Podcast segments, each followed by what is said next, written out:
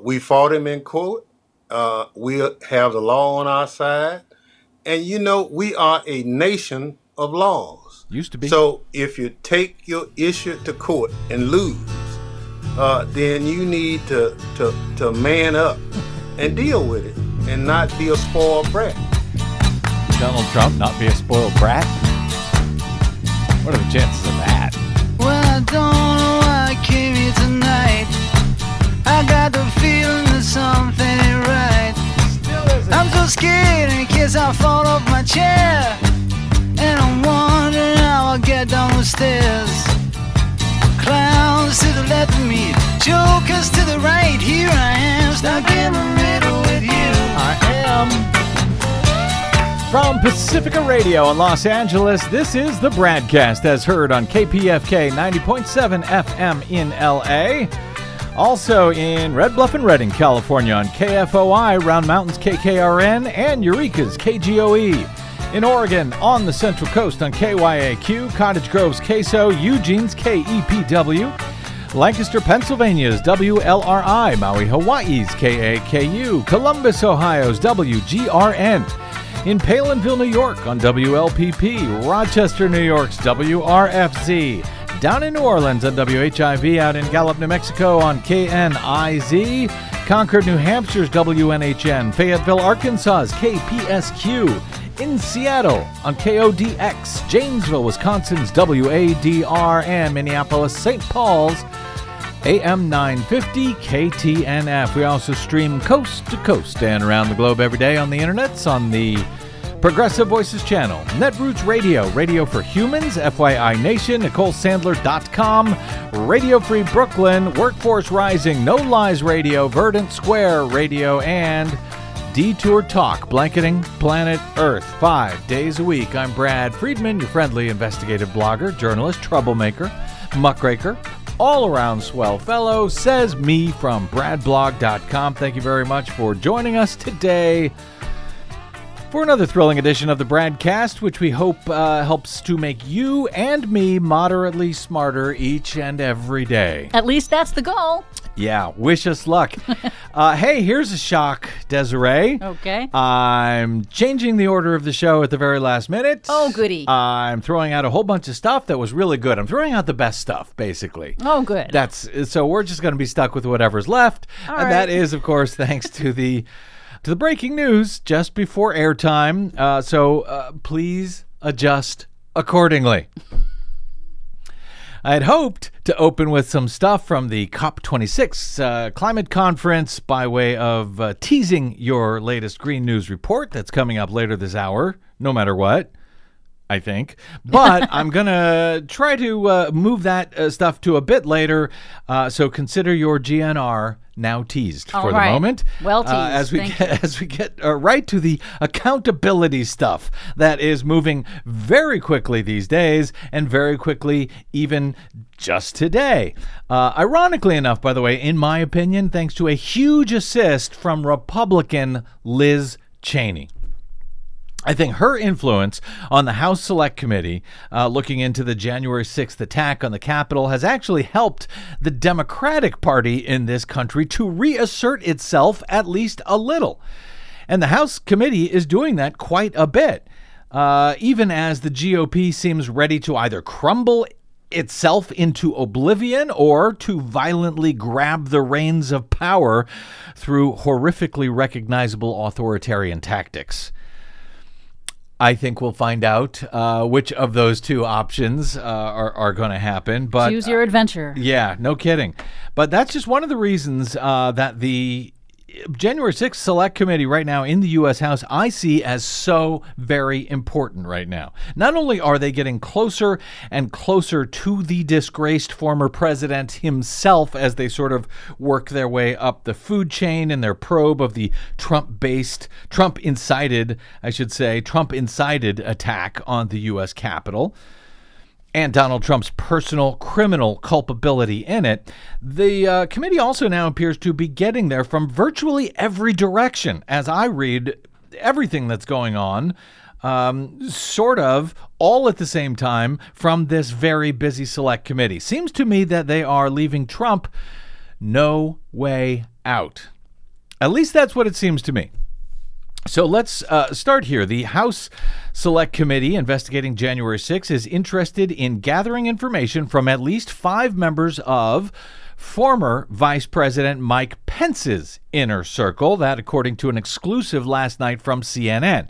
Among them is Pence's former National Security Advisor, Keith Kellogg who was subpoenaed by the committee on Tuesday and was with former President Donald Trump most of the day on January 6 as uh, the then president's supporters breached the Capitol on the day of the joint session of Congress certifying Joe Biden's electoral victory.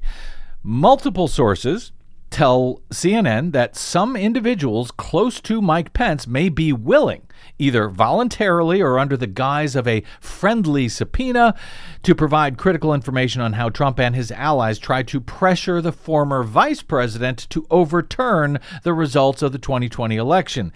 Let me help you out, CNN. Um, how uh, Trump and his allies tried to pressure the former president to steal the 2020 election on Trump's behalf. Now, in other words, um, some of these uh, uh, individuals close to Pence do not want to be seen as voluntarily giving information to the committee. But hey, if you subpoena me, I'll have no choice but to talk to you and share documents with you, right? A friendly subpoena. I see. I'm not going to give it to you. I, I don't want it to look bad that I'm just turning these documents over to you. You got to make it look good for But the go people that I'm trying to get a job Yeah. from later on. I'm not going to pull a Steve Bannon here. I will answer your uh, your subpoena. Now, according to sources familiar with the discussions, some Pence aides are proving more willing to engage with the committee than has previously been made public. Chairman Benny Thompson, a Democrat of Mississippi, did confirm to CNN that the committee was in the process of reaching out to Pence associates. Thompson did not reveal the names of any of the people the committee has been in contact with or could reach out to, but sources tell CNN that the list consists of several people who are very close to Pence, including his former chief counsel, Greg Jacob, and former chief of staff, Marc Short. Also, of potential interest to the committee uh, are Pence's previous chief of staff, Nick Ayers, former legislative affairs director, Chris Hodgson, political advisor, Marty Obst, and former special assistant, Zach Bauer. In addition, former Pence press secretary and Trump communications aide, Alyssa Farah, who left the administration in early December she has voluntarily met with at least Republicans on the House Select Committee and has provided information. So Liz Cheney noted, uh, I think it was last week, that the committee has already interviewed at least 150 people in their just over 100 days of existence. So that is a lot of information that they're gathering and that information presumably is does not include those people who have the uh, several dozen, I think, at this point, who have been subpoenaed. Of course, it's fair to guess that some, perhaps many, that worked with Mike Pence and were loyal to him did not take kindly to Trump's attacks on the vice president himself and the MAGA mob's subsequent calls on January 6 to hang Mike Pence as they broke into the Capitol on January 6. Some of these folks may be more than willing to sing to the committee about what happened that day and in its run up, at least if you give them a friendly subpoena.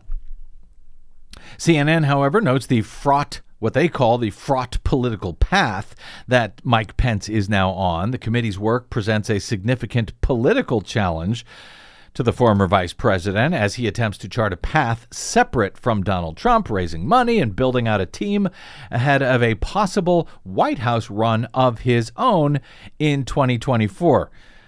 Good luck with that, Mr. Pence. uh, he has, uh, w- while Pence has defended his refusal to delay the counting of the electoral votes uh, on January 6, as Trump had insisted in his attempt to steal the election, people close to Pence have acknowledged the peril in engaging too overtly with the committee. So maybe a friendly subpoena, let's say, for Mike Pence. Nonetheless, Pence has repeatedly affirmed his decision to certify the electoral count since leaving office, saying that his actions were constitutional. He has even called the effort to overturn the 2020 election results, quote, un American. Thank you, Mike Pence. Uh, and I like, I love this. When asked at an event in Iowa last week, uh, who told you to buck President Trump's plan on January 6th? Pence replied bluntly, James Madison. Oh, okay, good for him. Good answer. Uh, but yes, despite Pence's precarious path toward a potential run of his own uh, for for the president, again, good luck there, Chief. Uh, this means that the committee has already subpoenaed many of Trump's own senior advisors and confidants who were with him in the White House on January 6, top members of his campaign who were plotting at the Willard Hotel near nearby the White House top advisors of his, like Steve Bannon, and at least one member of Pence's top staff, uh, and uh, likely more in the days ahead. The walls are closing in on the former president. Make no mistake. On Tuesday afternoon, a federal judge, as you know, denied Trump's attempts to stay a decision by that federal judge in his claim of executive privilege in order to stop the release of more than 600 pages of January 6 related White House documents from the National Archives. That U.S. District Court Judge, Tanya Chutkan, denied his request for a stay before she had made her decision in the case. On Wednesday, then, she made her decision in the case. She denied Trump's motion to block the release of the documents scheduled for Friday noting that it is, quote, the combined will of both the legislative and executive branch that these documents be released. Everyone agrees. Both the legislative and the executive branches agree. It's only Donald Trump who does not, who actually has no power here. She added famously, presidents are not kings and plaintiff is not president which you know is going to leave a mark for all of eternity on that uh, broken man's twisted and hobbled ego.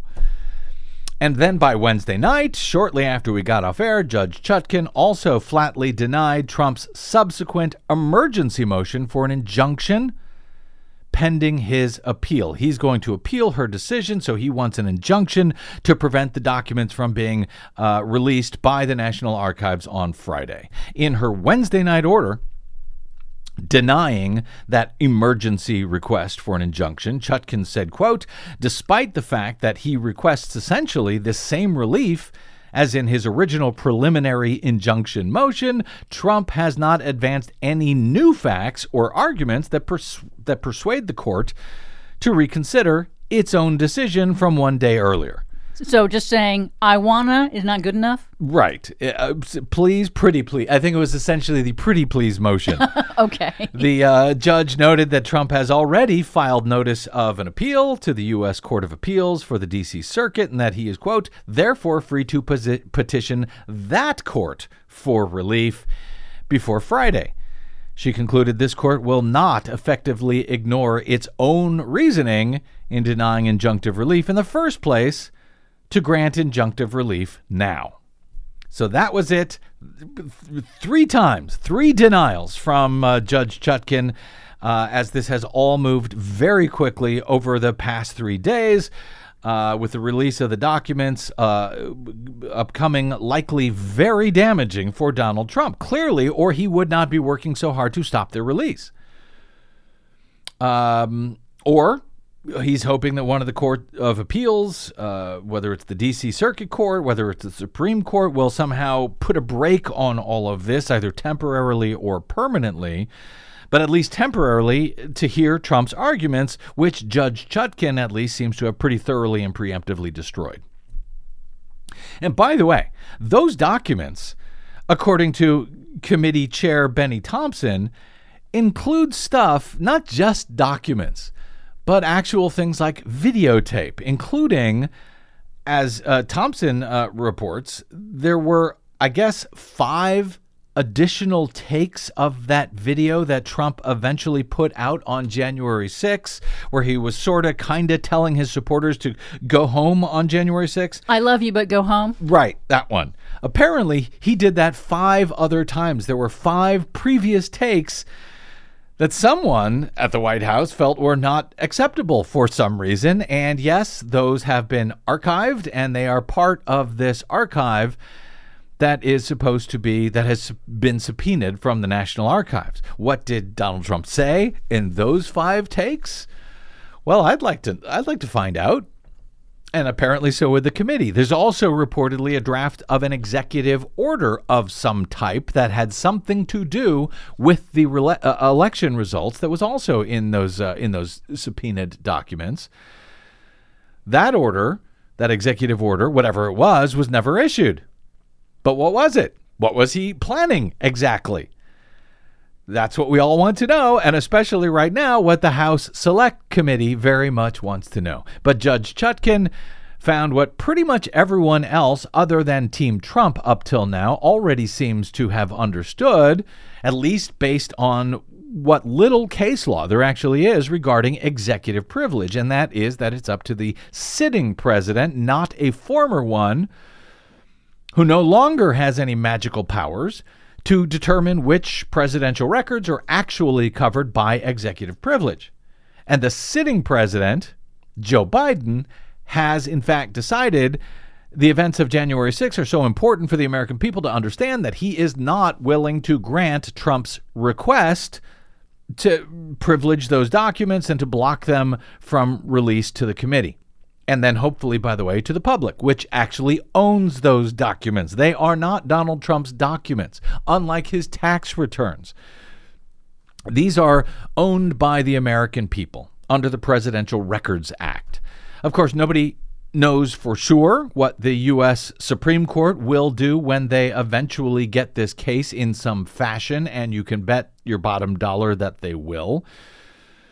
Uh, nobody knows what they're going to do because the court has been packed by, uh, you know, Trump appointees, three of his own appointees, and the whole majority has been stolen on behalf of the Republicans. And they've certainly already shown themselves more than willing to overturn precedent whenever they feel like it. But there is not a lot of case law regarding executive privilege because it isn't actually a thing at least not in American law. It's more of a courtesy that has been extended by courts over the years to presidents in the name of national security or the notion that a president must be able to deliberate in private on certain matters without having those records uh, released to uh, the American public right away that he can't be otherwise distracted by turning over reams of documents to Congress, etc. So it's not really a thing. It's a thing that uh, uh, that that you know the courts have sort of figured out along the way. It's one of those norms that we all kind of take for granted, but isn't actually written into any particular Correct. law Correct. or statute. Now, uh, legal analyst and Supreme Court biographer Joan Biskupic reports today that past Supreme Court decisions involving the assertion of executive privilege uh, to keep documents confidential suggests that Trump has a very weak case here, even if it's heard by this right wing court. The Supreme Court declared in a 1977 touchstone decision, she says, involving former President Richard Nixon. And by the way, most of the uh, cases and the case law, I guess, concerning executive privilege come out of Richard Nixon and the Watergate uh, issues. So they decided, they declared, quote, the privilege, executive privilege, is not for the benefit of the president as an individual, but for the benefit of the republic, hmm, Okay. unquote. More recently, the justices last year, she says, expressed concerns that congressional demands for presidential documents could arise from, quote, impermissible purposes, unquote, such as to harass a president. You remember that Trump used to claim, oh, this is presidential harassment. Yeah. which, by the way, is also not a thing, but that's what he claimed.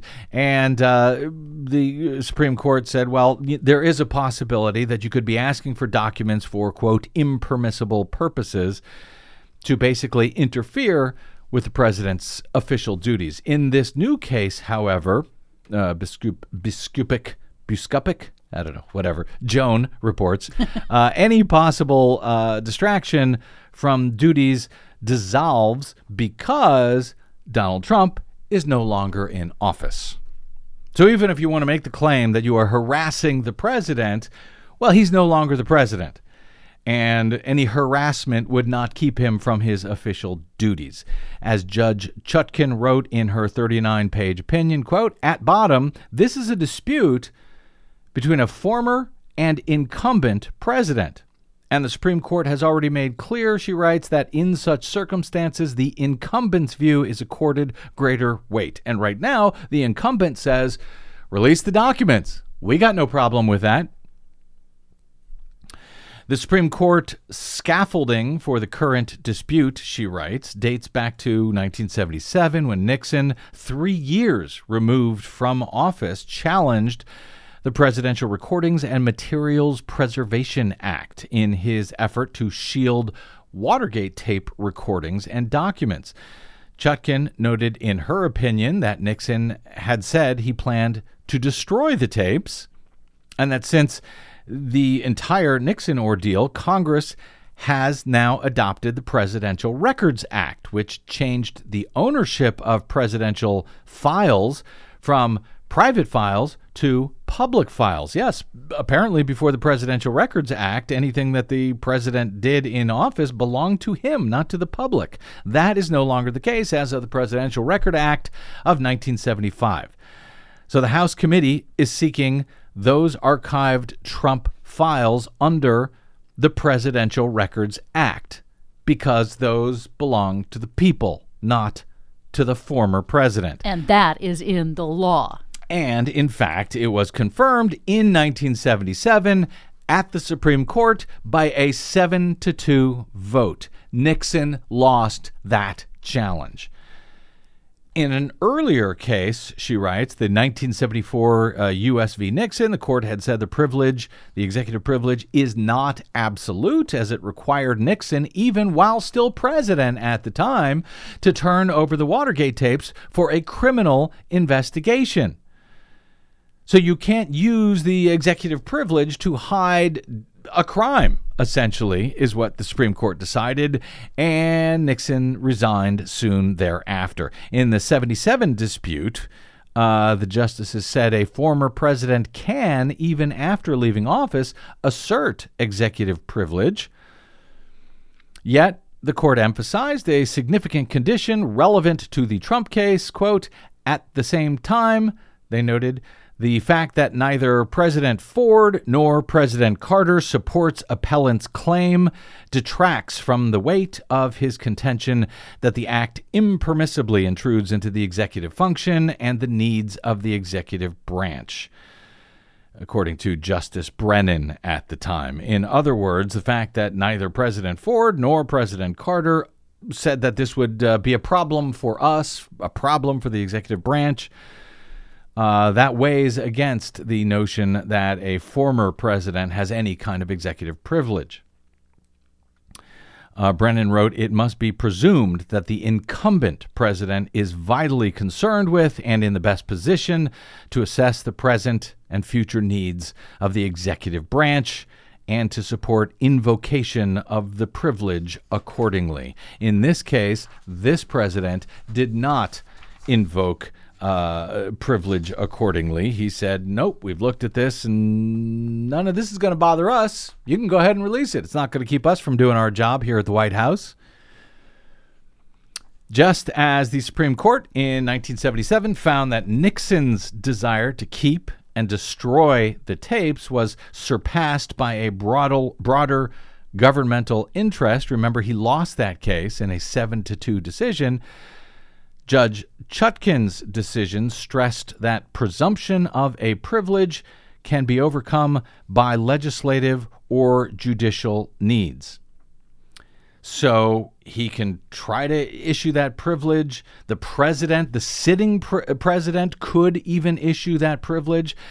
But if the, the, the, the legislature or the judiciary needs those documents, again, in a criminal case, for example, then even then the executive privilege would not uh, uh, uh be uh, honored honored by the by the courts.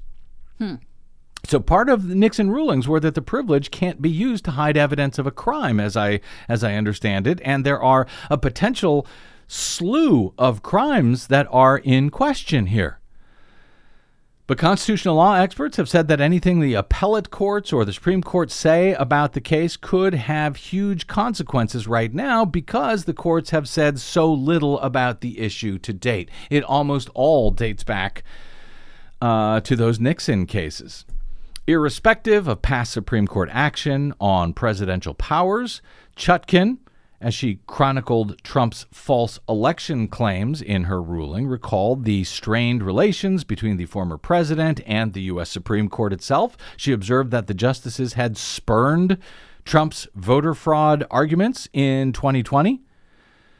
She wrote the U.S. Supreme Court also denied numerous emergency applications aimed at overturning the results. In response, plaintiff tweeted that the court was, quote, totally incompetent and weak on the massive election fraud that took place in the 2020 presidential election. So, yes, we we do know that even this stolen US Supreme Court with three justices packed onto it by Donald Trump, even they are capable when they feel like it of denying Donald Trump. Will they? When this case inevitably gets up to the court to be heard in a full hearing or on the shadow docket where they just decide on an emergency basis uh, whether to take the case or whether to, you know, overturn, you know, what the lower courts have said, nobody knows. And before it even gets to the high court, it's got to go through the D.C. Court of Appeals, at least briefly, which just before airtime brings us to that breaking news because the uh, the DC Court of Appeals has now put the brakes temporarily on this case.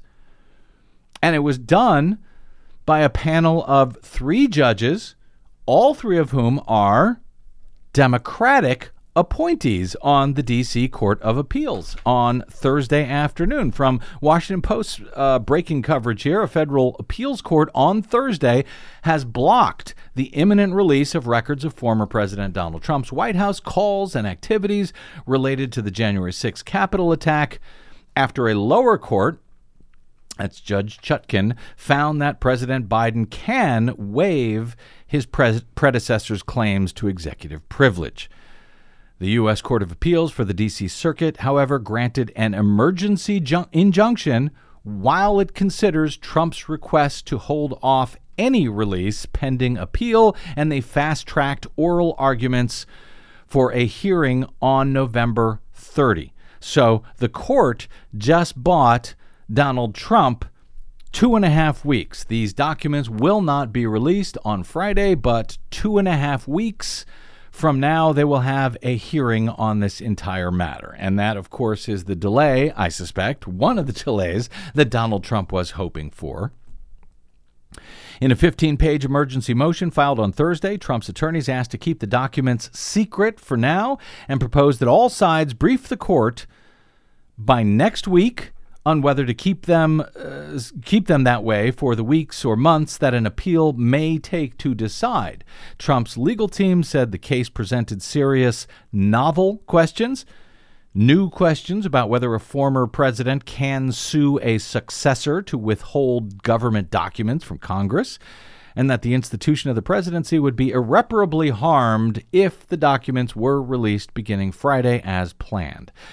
The and that is the argument that Chutkan rejected just one day earlier in uh, when she rejected a similar emergency motion, writing that the legal question was not even a close call as she saw it. In her ruling on Tuesday, Chutkan said Trump failed to identify any injury to privacy, property, or otherwise that he personally will suffer from the production of records.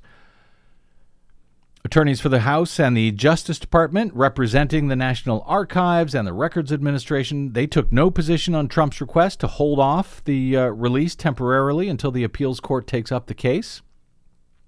But they argued against any further delay, agreeing with Chutkan's ruling that the sitting president's judgment and authority, the sitting president's judgment, uh, outweighs a predecessor's in that Trump's uh, Trump identified no harm to the presidency that the current president was not best positioned to weigh. House General Counsel Doug Letter wrote in a previous argument, quote, "Our democratic institutions and a core feature of our democracy, the peaceful transfer of power, are at stake. Any delay will seriously hinder the select committee's ability to timely complete a co- comprehensive investigation and recommend effective remedial legislation. Well, apparently, three appellate court judges on the D.C. Circuit Court of Appeals feel otherwise, at least for the moment, at least when it comes to the irreparable harm argument, because they seem to have bought it, at least for. At least for the two and a half weeks before they get to the uh, to the hearing on this. Now, uh, on um, the well, the uh, let me just note the brief unsigned order here is now a temporary pause in the case. It does not address the underlying legal issues. All we know right now is there is a pause. Oh, so it was not on the merits, I guess. Right. Um, there's a pause until there's a hearing, basically. The order was issued by Judges Patricia Millett, Robert Wilkins, Ketanji Brown Jackson. All three were nominated to the bench by Democratic presidents. And Jackson i- was recently uh, appointed by President Biden. So, uh, Southpaw over on the Twitters, uh, very good uh, attorney, Yes, good at explaining legal stuff. correct, uh, has said that basically what the judges have done here is rather than um, hear this, ca- rather than uh, put a pause on the case long enough so that they could hear whether there should be a longer pause on the case while the appeal works its way works its way out. Instead, what the judges appear to have done is said, you know what? We're going to go ahead and pause it, but we're only going to pause it for two and a half weeks, and we are going to quickly hear this appeal at the end of this month. Oh, so they're kind of accelerating it in a way. They're kind sounds of like. it's sound if I'm understanding it, they are sort of compressing the entire process. So it sounds like bad news. yeah. It sounds disappointing, and of course it is because it would have been nice to have these uh, documents released on Friday. But what they're saying is we're not going to hold this any longer than need be. We will hold this long enough just to hear the appeal, which we are scheduling on an expedited basis in two and a half weeks. Please send us your uh, your, your motions and your documents uh, next week, within days, and we will hear this thing by the end of the month. So now I don't know if this is Trump's way out. It is his way to delay, of course. and That- delay is one of the goals. correct. But uh, like I say, the word on the Twitters is that the, the judges here are actually good ones. They are not right wing hacks by any stretch. So, if anything, giving Trump here every benefit of the doubt so that he can't claim, which by the way he will anyway, but he can't, you know, legitimately claim, oh, three far left Democrat judges didn't even look at our claims. Well, they're going to look at his claims. And maybe that will help as all of this works its way up to Donald Trump's Supreme Court. We will see. Establishing the judicial record that he was given ever every opportunity to argue to make his case. I right. see. Yeah. So, you know, the delays, obviously, they are maddening. Uh, but while it's going to continue to take some time, I still believe that Trump has no way out. This committee, uh, the only way out, the only way that I believe that Trump sees his way out is to delay, delay, delay long enough to eventually the Republicans win back the uh, House majority in A year from now, there's yeah. a there's well 2023 January 2023 if you can delay until January 2023 good luck with that Good luck with that. Not with this committee. I, I, I don't think they are going to stand for it. We'll, we'll see if I'm right, but I believe Trump still has no way out here. Um, but uh, as of this afternoon, yes, it's still going to take a little bit longer to find out whether I'm right or not. uh, all right, so hopefully that makes sense. Breaking news, always fun. Let's take a quick break here uh, because you know what? If you think saving this nation is maddeningly difficult and frustrating, well, just imagine the task of trying to save the entire world, or at least the humanity that is still left in it. That is the task underway right now in Glasgow, Scotland. And well, I'm I'm not sure which is easier at this point: accountability for Donald Trump or saving humanity. But hey, that's the task right now at the UN Climate Summit, with a few encouraging surprising uh, surprises uh, and and a voice of reason from a conservative, a real one. That's straight ahead on the BradCast. I'm Brad Friedman.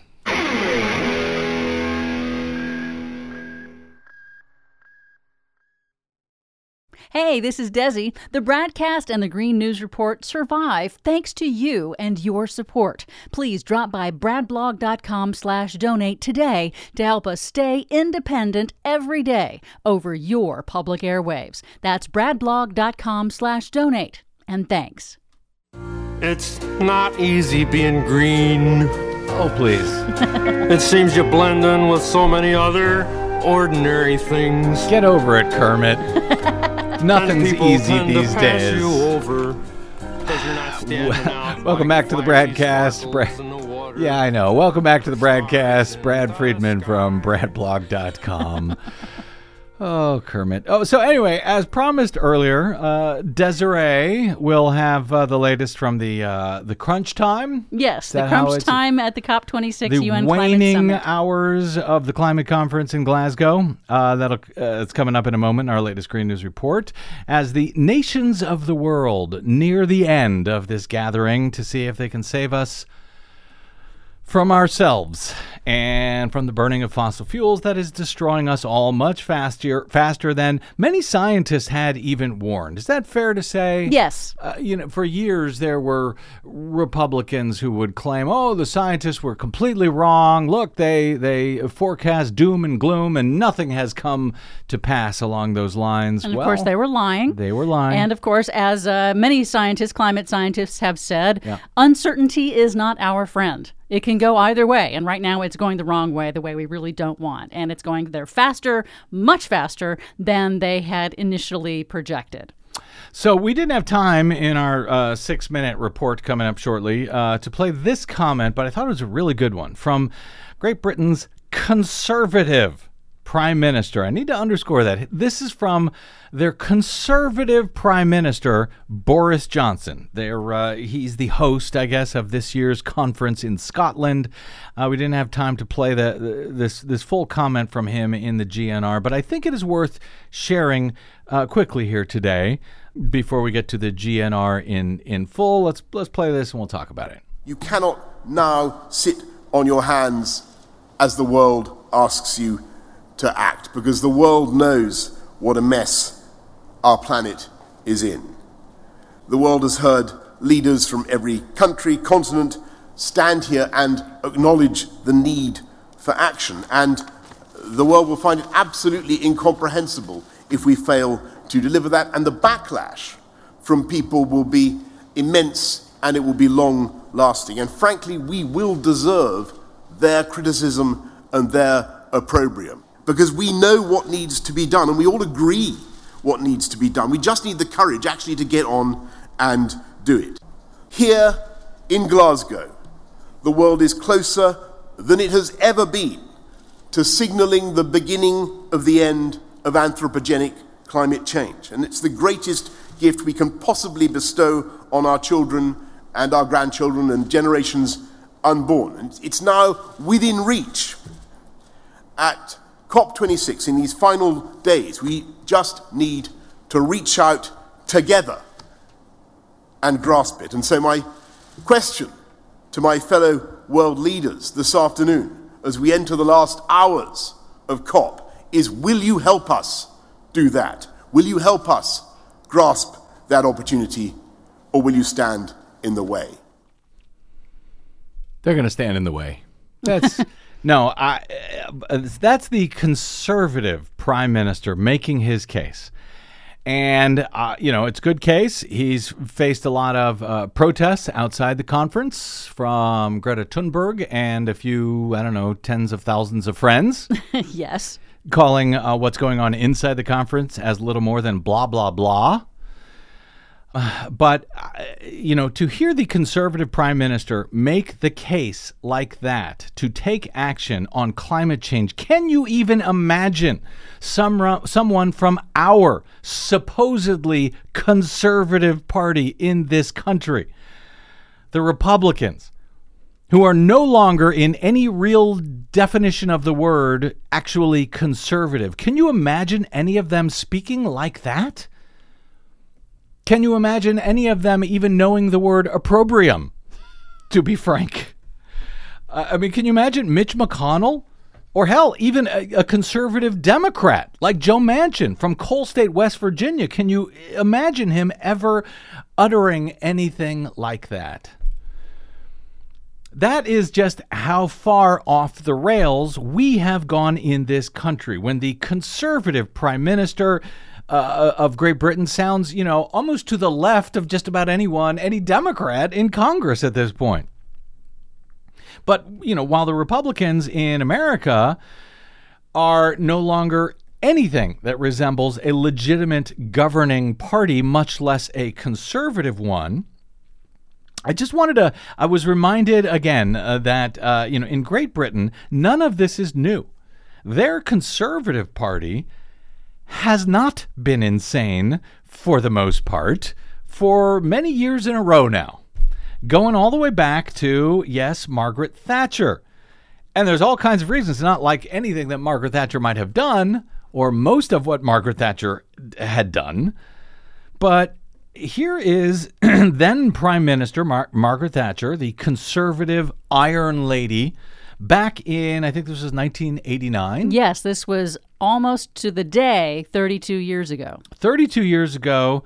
Yeah, this week at the UN, calling for the world, uh, you know, again, not unlike uh, Bojo there, calling on the world to make the effort to curb man made CFCs that were at the time eating away at the protective ozone layer of our, of our atmosphere. And she was successful in this push, successful. Uh, and this was part of the Montreal Protocols? Yes, part of the Montreal Protocol treaty negotiations, which Ronald Reagan the great Republican he, president. Even he was in even favor? he was in favor of this. They worked together and pushed the rest of the world to sign the Montreal Protocol, which was actually the very first ever global climate treaty. Here, ever. here was Margaret Thatcher, 1989, uh, November 9, 1989, uh, calling for action from the world to save the climate. It is mankind and his activities which are changing the environment of our planet in damaging and dangerous ways. The problem of global climate change is one that affects us all, and action will only be effective if it's taken at the international level. There's no good squabbling over who is responsible or who should pay. Each country has to contribute, and those countries who are industrialized must contribute more to help those who are not.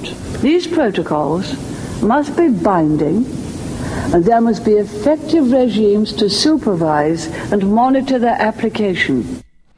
Margaret Thatcher from 1989 saying there is no use squabbling over who's responsible. That's right. Yes, and uh, just to say, yeah. it's really important to note that the Montreal Protocol has been wildly successful in it saving worked. the o- ozone layer. Yes, um, mm-hmm. if it if we had not acted 32 years ago and mm-hmm. uh, phased out these ozone killing uh, CFCs, and eventually we also added HFCs, mm-hmm. then NASA had projected that by about 2030 the ozone would have started melting away, and we would have been in a um, in a catastrophe catastrophe, a catastrophe for life on Earth. And I'm also struck there in, in her comments about uh, never mind who caused it. we all have to pay up, and those of us who caused it the most have to pay the most.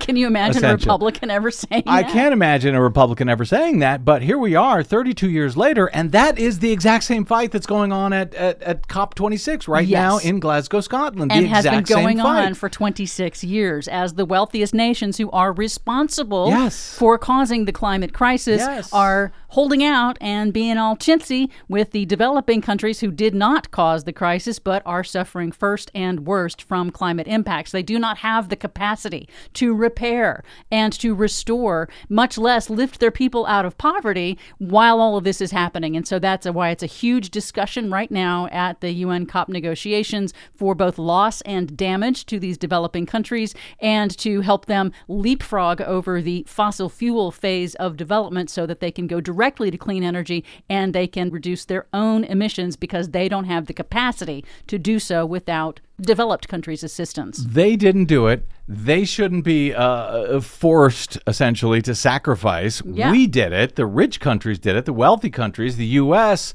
China, uh, Russia, Brazil, take your pick, uh, who have been, you know, for decades destroying the environment. We have the greatest responsibility to do something about it. And uh, to really take care of those countries, yes, and and it's just it's in in one sense it's enlightening, and in another sense it's maddening that 32 years later we're still having the same conversation about really the same thing. It's not CFCs now; it's greenhouse gases, but it's the same thing. Yes. And yes, as you noted, uh, Des, even folks like Ronald Reagan and George Bush Sr. supported the Montreal Protocols back at the time. They came on board to save the planet, and it worked. Well, we are now a very long way from 1989, it seems, uh, in more ways than one. Uh, in more ways than I, I, I wish to, or frankly have time to detail today. But boy, if you compare the, uh, you know, for all the complaints that I've got about conservatives in Great Britain, I would trade them in a second for uh, what uh, suffices become of the- for the Conservative Party in this country at this point. So, anyway, I thought that an actual rem- reminder of what actual conservatives actually sound like, both then and now, with Margaret Thatcher then, Boris Johnson now, uh, which are nothing like the far right authoritarian loons that now pretend to be conservative in this country, that the media should stop describing as conservatives because they are not. Anyway, I thought that that might be instructive somehow. As a reminder, just in case you have lost track of how wildly, insanely, incredibly far off track the American Republican Party has now gone in this nation, and that they've sort of dragged uh, in their wake the Democratic Party sort of over to the right along with them, and of course the cost that we all may end up paying for it. Actually, the cost that we are already paying for it. Quick break, and we're back with Desi Doyen and the Green News Report. That's next, right here on the BradCast. I'm Brad Friedman.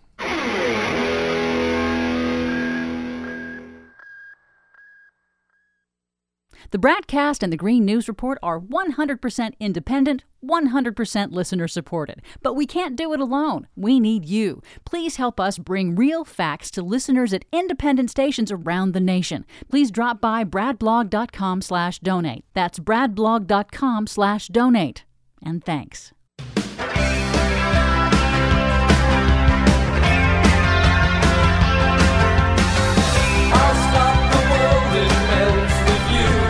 So I was speaking, I was emailing back and forth today with a, a, a friend, a longtime uh, listener to the BradCast, and uh, a big uh, uh, a green person. I don't know how to put environmentalist uh, who's very concerned about uh, all of this and, and climate change. And I asked him how he thought the uh, COP26 was going, and he said, well, he was kind of with Greta Thunberg on this that not nearly enough action is happening, that a lot of this is blah, blah, blah, as she put it. And I said, you know what? I, I think Greta is absolutely right. At the same time, we need action. and that, you know, Greta is sort of right on the edge there of doomism. How, you know, it's too late to do anything at this point because we've screwed it all up. She may be right, but the fact is, we've got to do something about it, whether she is right or not. So I'm hoping that the pressure she is bringing outside of the conference is being heard by the folks inside the conference to get something done, to get started. And I think it is working. I believe that it is working, and I believe that the youth climate activists have been absolutely correct that this conference is not going fast enough or mm-hmm. far enough, Yep. and world leaders are failing them. They are absolutely failing them. On the other hand, this kind of stuff, this is a very difficult undertaking to remake the whole of human civilization in a few years in order to avoid this catastrophe that is looming. So they're both right. Everybody's got to keep working toward and pushing each other toward working faster. Which brings us to our latest Green News Report. You cannot now sit on your hands as the world asks you to act, because the world knows what a mess our planet is in. Crunch time for negotiations at COP26 UN Climate Summit. Now, the two largest economies in the world have agreed to work together to raise climate ambition in this decisive decade. US and China announce landmark collaboration on climate change action. Plus, many nations are underreporting their greenhouse gas emissions, new analysis finds. All of that underreporting and more straight ahead from BradBlog.com. I'm Brad Friedman. And I'm Desi Doyen. Stand by for six minutes of independent green news, politics, analysis, and snarky comment. One of the bill's major provisions includes $47 billion to withstand the devastating impacts of climate change. Okay, that's good. You know what would have been better? Billions of dollars to prevent the devastating impacts of climate change. Yep. This is your Green News Report. This is the equivalent of showing up to a car crash and handing out seatbelts. There you go. You could have used one.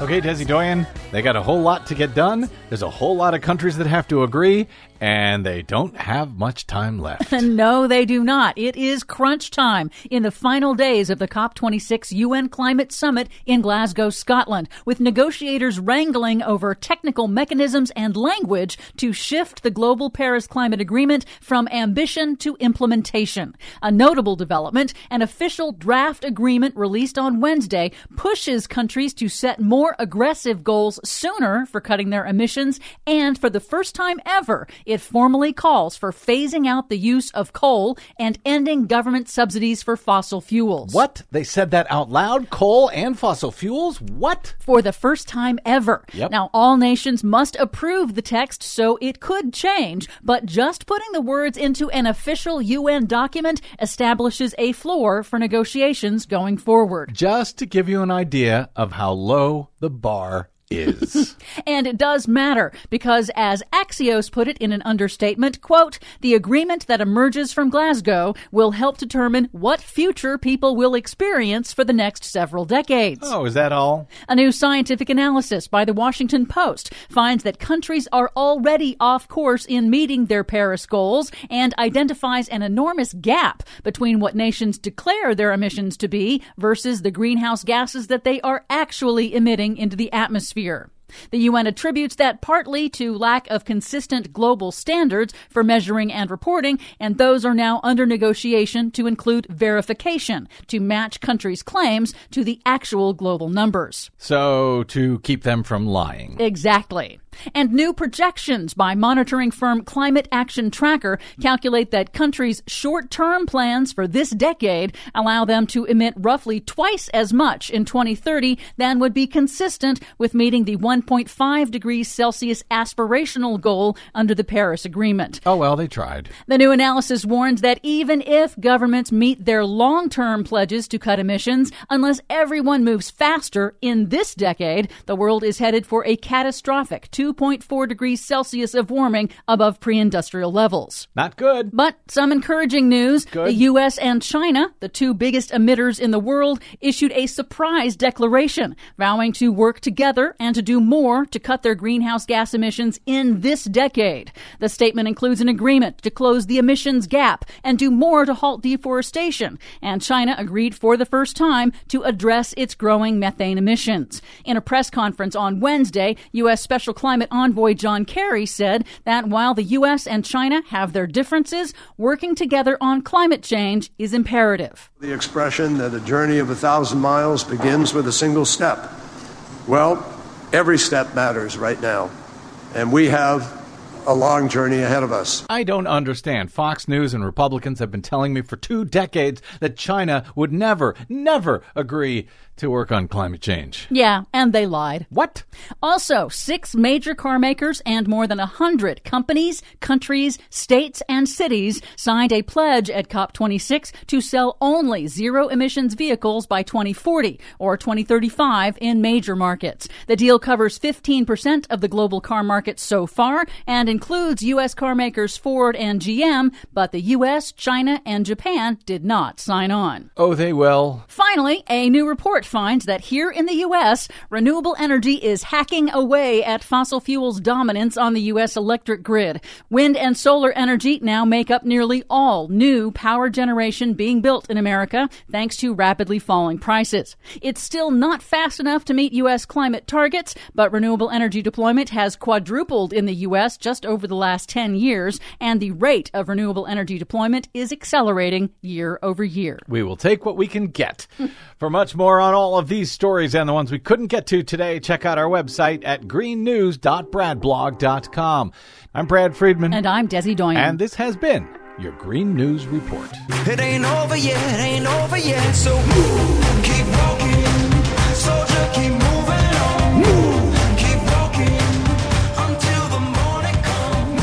Gotta keep walking. Indeed, got to keep moving. Don't stop. So, just a quick follow up. Yep. Uh, we were talking about Greta Thunberg and the climate youth activists Mm-hmm. that are going out. They made a, uh, a big announcement on Thursday. Her Fridays for Future movement called for the world to sign a fossil fuel non proliferation treaty as another mechanism to completely end the extraction of fossil fuels and phase out the industry completely. And so far, at least a few countries and a, a big number of non governmental organizations are apparently ready to sign on to this challenge of getting out of fossil fuels. Non proliferation, meaning you're not going to use fuels. You're going to quit fossil fuels altogether. Phase them out. Good luck with that, Greta.